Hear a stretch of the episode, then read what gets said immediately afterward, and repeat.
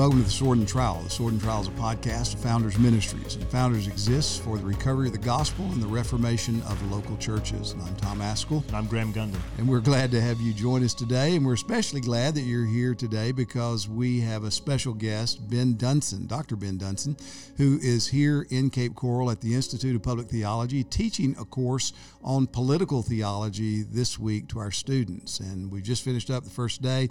And uh, Ben, thank you so much for joining us here on the Sword and the Trowel. That's been great. Yeah, we're glad to uh, welcome you into this conversation. We want to remind you that if you're intending to go to the annual conference in January of 2023, you need to sign up pretty quickly. Uh, space is filling up quickly. We look forward to having Paul Washer, Voddie Baucham, and Joel Beeke with us, along with Bradley Pierce for that conference as we address the question, What is man? And there's hardly a more relevant subject for us to address right now in American Christianity and American culture as well. Dr. Dunson, you have uh, spent a lot of time thinking about things that we've talked about on this podcast and trying to get our minds around, and then especially this course that you're teaching this week on political theology. But that's not really where you started out in your formal academic studies in terms of theological considerations. So tell us a little bit about how God guided you and then put you together in experience and in your own academic disciplines to bring you to a point where you're interested in teaching public theology. I've, I've always had a very strong interest in politics. Even when I was a, a kid, I was very interested in that. Um, I, um, I had a grandmother who was also very, very interested in politics, and we would always uh, talk about it when we visit. And mm-hmm. and I, I remember just being very interested, even in presidential elections as a kid, and um, and that interest stayed with me throughout life. Uh, I studied political science um, as an undergrad at our institution, uh, Texas A&M. Texas A&M, that's right. Um, and and that was unfortunately um, not very enjoyable because uh, uh, the uh, the study of, of politics there was was very much um, um statistics and mm. and uh, very centered on trying to think of politics as a science, and so it's very light on political philosophy and, and political history. That's what I wanted to study. Yeah. So it was disappointing. So, so who did you? What was your first election that you actually got to cast a, a ballot? You know, the, the, first time I ever voted was George Bush uh, Jr. Uh, the the uh, the first time he ran. Okay. So I what, think you I, were in college, I guess, at the time. Yeah, I, I let's see, when was that election? Now I can't even 2000. remember.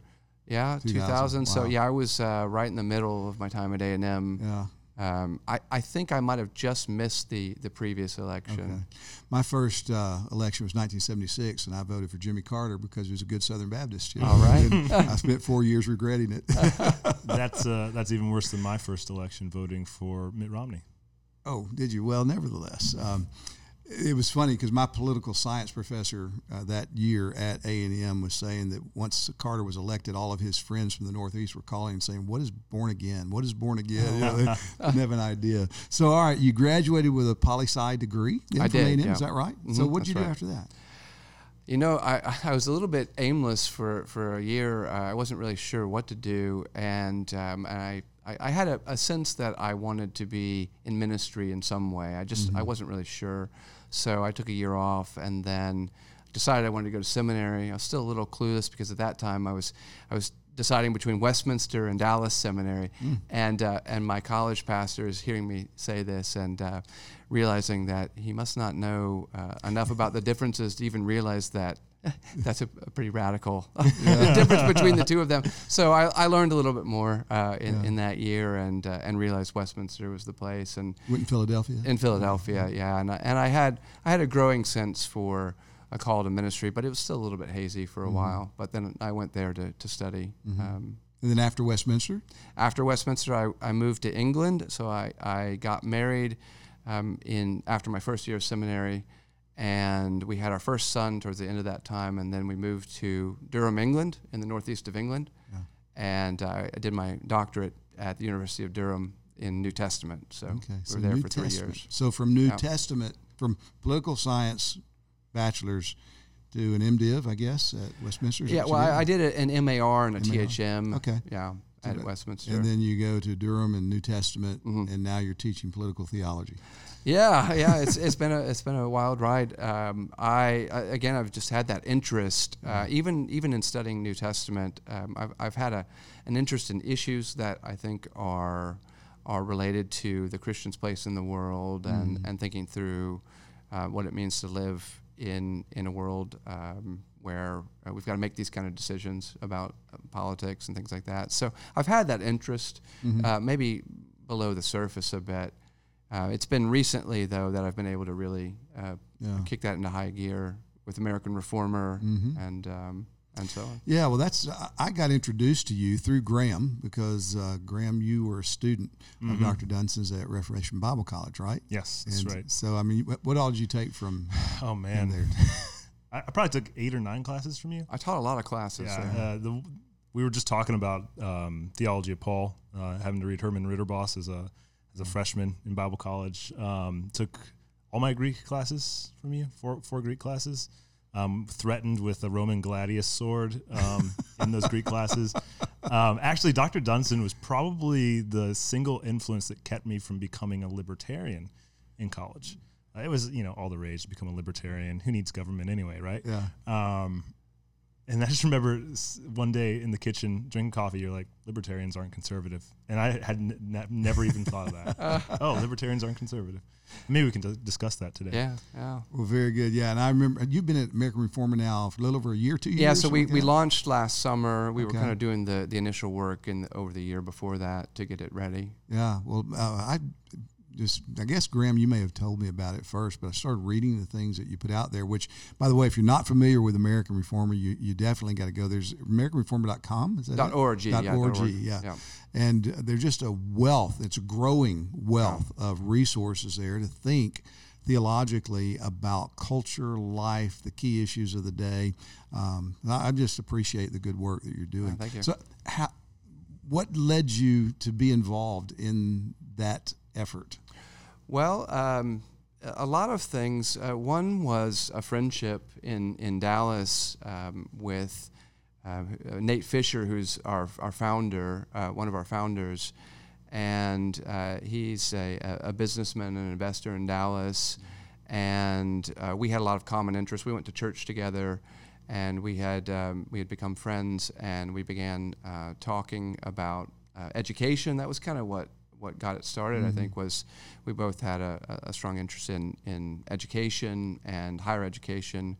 And then one thing led to another. We started talking about just the, the pressing needs of the day and realizing that there, there's a lot of good resources out there for thinking about culture, maybe even politics and, and things, but there, there isn't as much from a kind of classically Protestant perspective, uh, just getting people thinking about it and uh, getting in touch even with some older authors um, in, in that tradition and, and seeing ways that we can apply them today.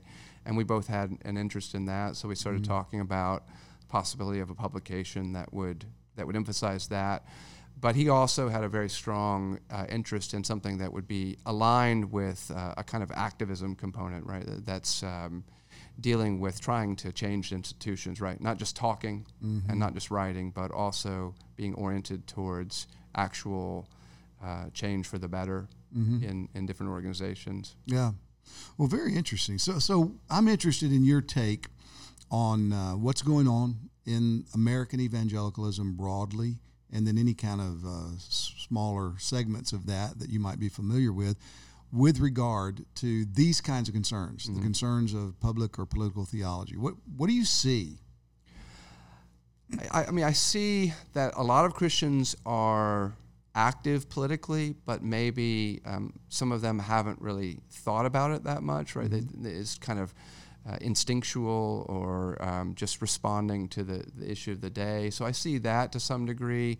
On the other side, there's a very strong trend towards uh, trying to tell Christians that they shouldn't be involved in politics, that that politics itself is it's going to it's unspiritual.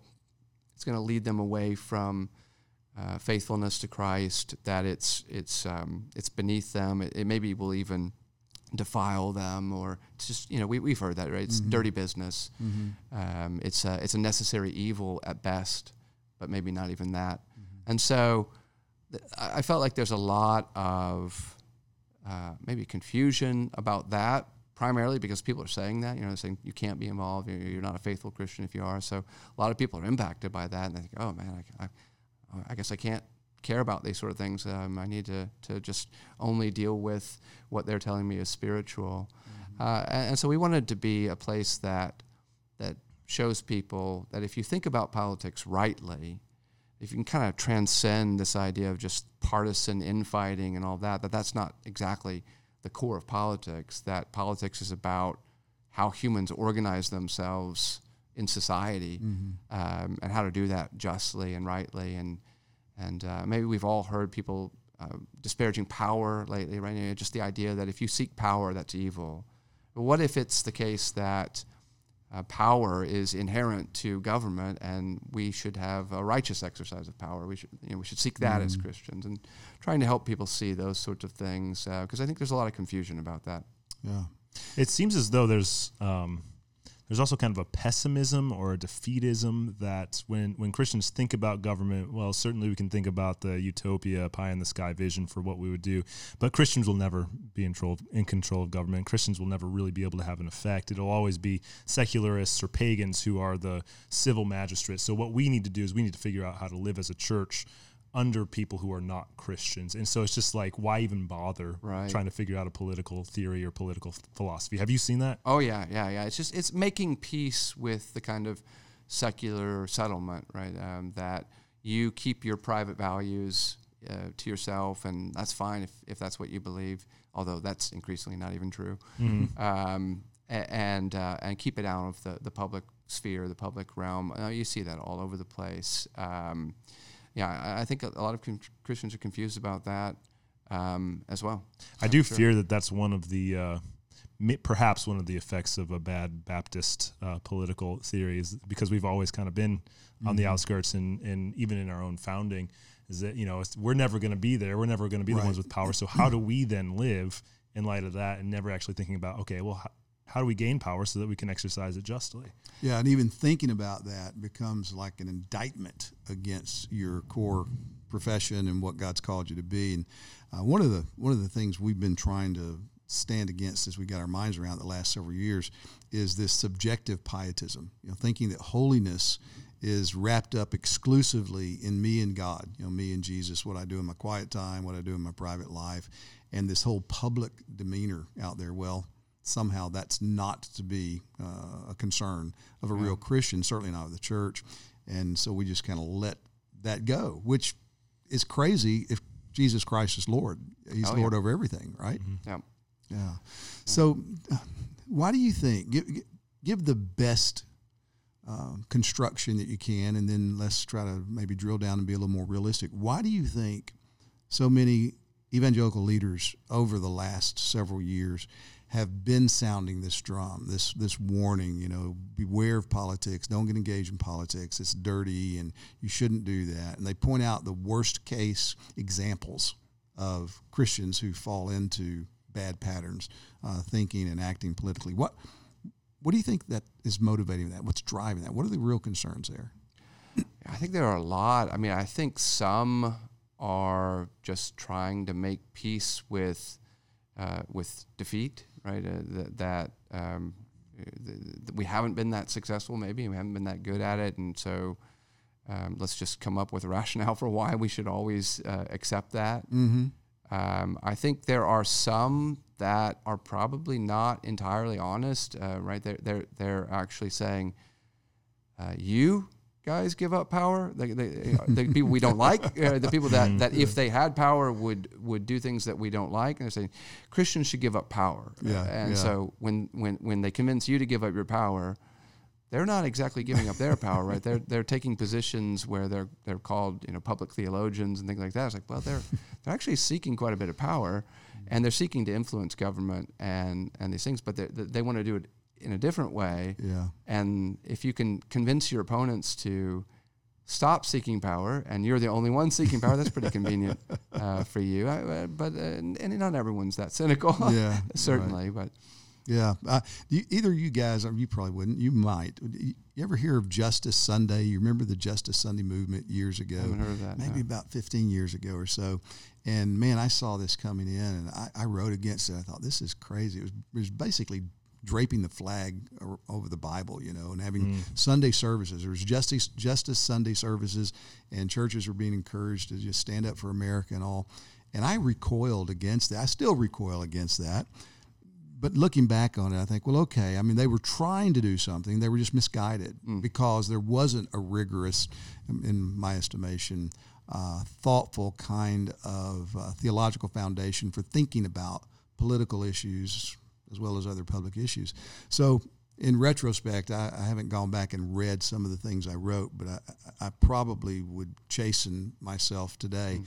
based upon what I saw then as just a complete capitulation to partisan mm. politics and recognize, well, wait a minute, there's a good impetus in mm. this. It was just misguided and hijacked in bad ways, which is all the more a call for doing what we're trying to do in the Institute of mm-hmm. Public Theology, and particularly with this course on political theology. Yeah, it's interesting that that's what I think. What most people, when they talk about Christian nationalism, is that's what comes to mind. Yeah. The flag over the Bible, and then you get people on the other side who are saying, you know, I'm a Christian nationalist, but what that means is that I'm a nationalist as opposed to an imperialist or a globalist or a feudalist, and I want my nation to be explicitly Christian. And so you get these arguments going back and forth. People are just talking past each other. Yeah, yeah. So, Dr. Dunson, are you a Christian nationalist? Yeah, I, um, I, I, so I, I still kind of recoil from that term, but um, the, the reason is not because I care if someone calls me a Christian nationalist. And just like Graham said, right, the, the, the political vision that I would articulate, I'm certain that the people who don't like what they call Christian nationalism would call it Christian nationalism. Um, I, was, I was trying to think about why I still don't like that term, and I, and I thought about some, uh, even some recent things that have happened in Florida. You know, where, where Ron DeSantis uh, removed the prosecutor, and you, you were commenting on that recently because he said he wouldn't enforce Roe versus Wade. And I thought that's exactly how uh, government should be operating, right? You should be seeking justice. We know what justice is as Christians, and, and you should be seeking to do that. But I thought, what would happen if Ron DeSantis said, I'm a Christian nationalist, and I'm removing this man um, out of my, my biblical obligation to do X, Y, or Z? I- have a sense it would go differently. Uh, maybe that's just because uh, we live in a secular world and we need to challenge that. Um, but I would rather see it happen than see it thwarted because um, of trying to argue for a specific label that is going to turn other Christians off, even. So it, it's really pragmatic for me. It's it's really a matter of of strategy. Um, I think so. I, I don't. I don't care if someone calls me a Christian nationalist. I, I know most of the time people say that they use that phrase. They're just using it as a as a way to say these people are horrible. You know, Christians who are going to do horrible things to us. Yeah, and, and it's there, there's two or three different fronts in my own mind about this because even trying to address some of the things we've been addressing the last few years uh, through founders, there are folks say, "Well, you're just nothing but theonomous. You want a theocracy. You know, Right. you want to bring in the Old Testament uh, case laws again and apply them with full authority as as if they were still in force for everyone everywhere. And you're not a theonomist. right? No. Yeah. So what? How?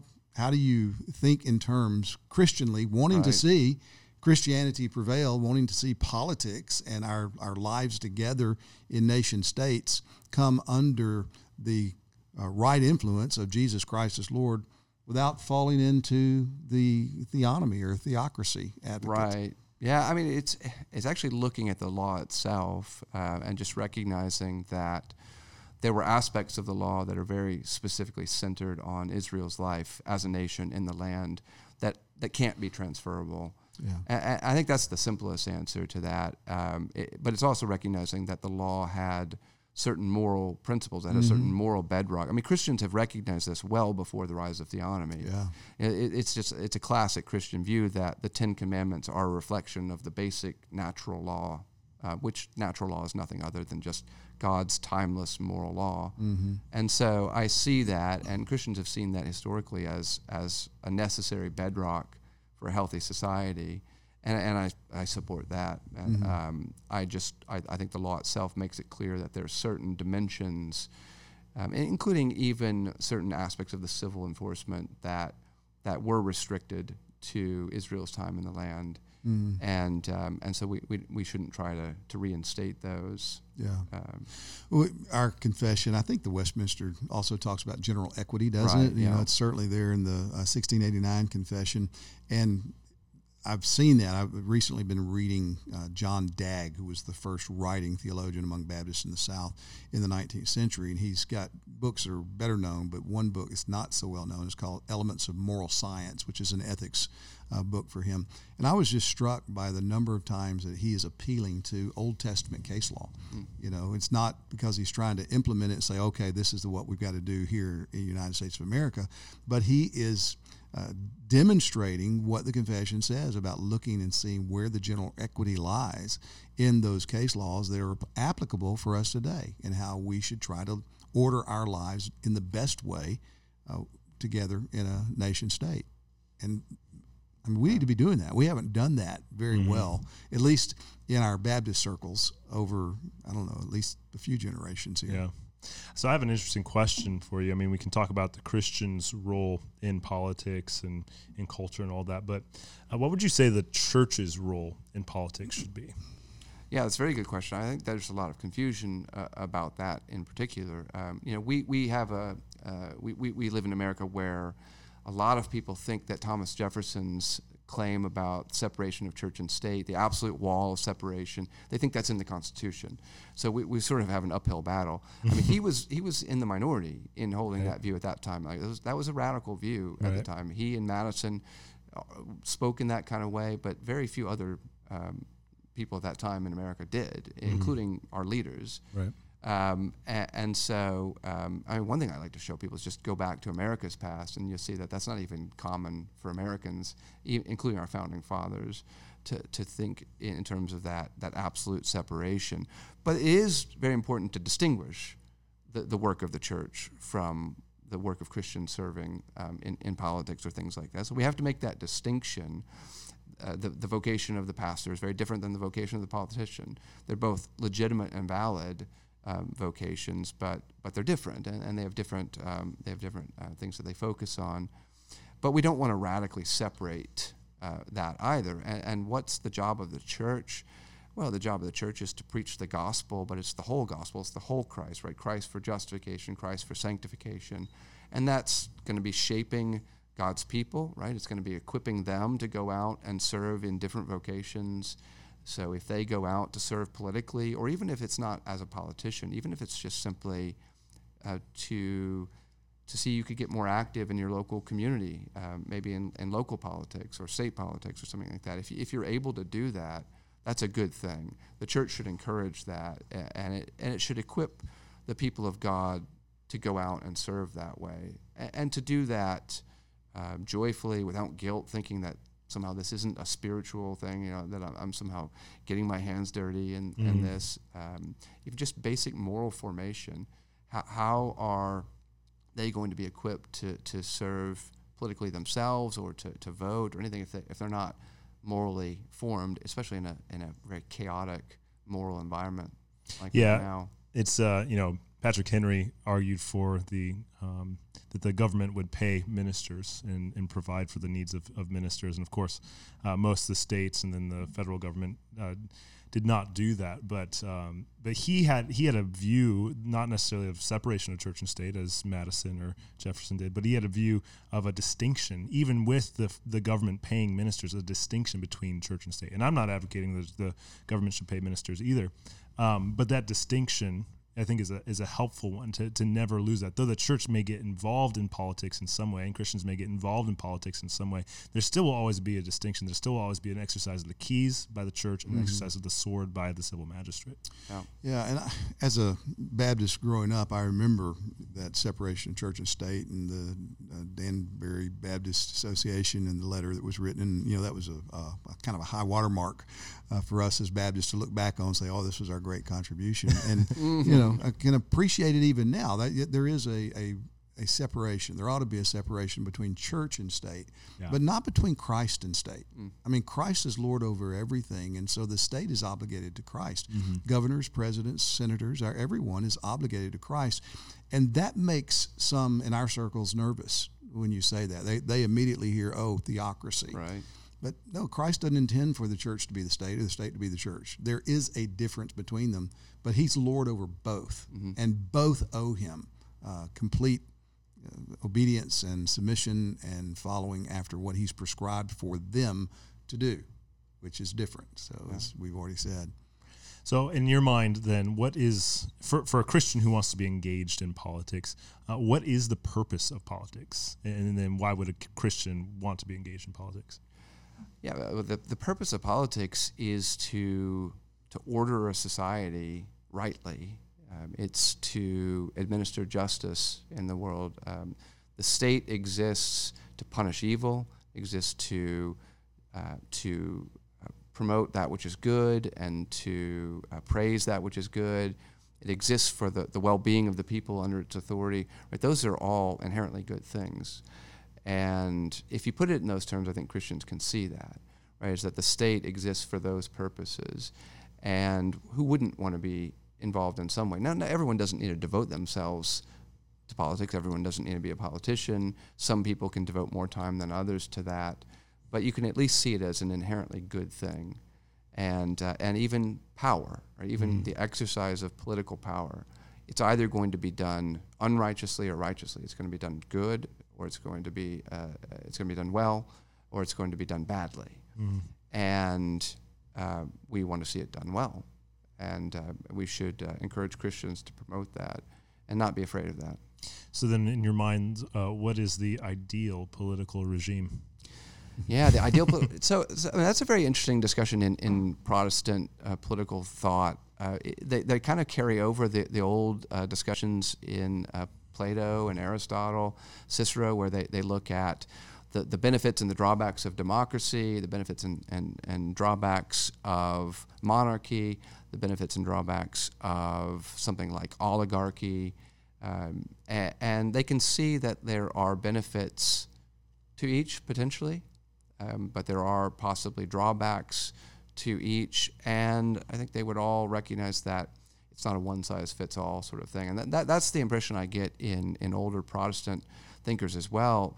I mean, most of them live in a context where they, they either live under a king or they live in, in a kind of city state um, environment like Calvin and Geneva, where there's the, the local magistrates who rule. And they don't, they don't argue that we need to overthrow these regimes because they're not the one true perfect form of government. They, they argue that you can operate in many different kinds of political system righteously as a Christian, and you can you can actually see justice administered. You can see a right political ordering in many different kinds of states, and so they're not actually that concerned usually to say it has to be one or the other. If it's a monarchy, then they're going to be concerned to say there need to be ways in which lower officials can check someone who becomes a tyrant as a monarch, um, but uh, they don't say that monarchy is inherently illegitimate. And that's really how I feel too. Is that despite the rhetoric that that we've uh, heard for a long time, you know, that democracy is the only legitimate form of government. I think you can have a righteous democracy. I mean, if the people are voting well, if they're putting good people into power, it's always healthy to have the people having some sense that they have some control over those who are over them. I think that's that's possible even in a in a monarchy. Um, I think that's healthy, but I don't think you have to insist on that. So the, the short answer is Christians can operate righteously in, in many forms of government. Uh, is there a, a more ideal form? I think it's more what is government doing rather than uh, what is the form that, that matters most. Um, is it actually exercising justice? Is it punishing evil? Is it promoting the good? Um, is it is it seeking to honor God in those ways? Mm-hmm. You know, in America, we have such an incredible opportunity that God's blessed us with over the history of our nation, and it's been easy to take it for granted. And that, that's what happened to me. I, I talked to uh, a man I've known for a while who's on the other side of some of these issues with me on, on in terms of social justice, wokeness, and whatever. And we talked a few years ago, and he said one of the things as he's become more kind of involved in that that has happened to him is he realized he was valuing his American citizenship too much, which was interesting. I, said, well, one of the things that's happened to me is I realized I had not valued it nearly enough. Now, certainly, citizenship in king in the in heaven is right. That's that's triumphant over everything. That's primary. But God has done something in this nation that is incredible. And if you just look at it from a purely pragmatic standpoint, I mean, we send the gospel around the world. We give, we help. We, this nation, in its history, with all of its flaws, grant the critics everything they want to say about that, nevertheless, has done incredible good for the world. And it's done so because of the Christian impact, the power of the gospel that was working even in deists like Jefferson. I'm, I'm struck by the fact that Jefferson wanted the the emblem of the nation to be Pharaoh, mm-hmm. you know, being wiped out in the Red Sea. I mean, this is a deist. Yeah. Give me deists like that today. You know, I would love to have that. And so, if that's true, if God has done that in this nation, and there's been so much good, why in the world would we just sit by and squander it? Mm. Not pretending that we're uh, want a, a church state or a state church, but as the church trying to teach those people whom we see become disciples to observe everything that Jesus has commanded, which includes thinking righteously about government right. and the state. So I, I am very hopeful that there will be a backlash. I hope we're a part of it, yeah. of what we've seen for many, many years now with Christians who are saying, no, we need to think more carefully and deeply about these things and recover uh, something of our heritage that, in at least a majority of my pastoral life I just didn't think deeply enough about. And I appreciate what you're doing at the American Reformer in resourcing that type of effort. Yeah, I do think that there is a backlash. I think as we see the rise of neo Marxism, um, people, you know, Yoram Hazony talks about this. Uh, people who have been previously liberals are seeing the way that liberalism is not sufficient right. to fight Marxism and so they're they're going over to conservatism. But conservatism in the West is rooted in the Christian tradition. That's right. And so you can't you can't get too far into political conservatism conservatism without seeing the law and the gospel yeah. in, in the scriptures. Yeah. Um, so I do see that as a hopeful sign. I do see it as an opportunity that the church has now. Amen. Amen. Well, Ben, thank you for joining us today. Uh, yeah, thank you. We're grateful for your work, and we'll pray that God will continue to prosper it. Thank you. Thanks for joining us today on the Sword and the Trowel.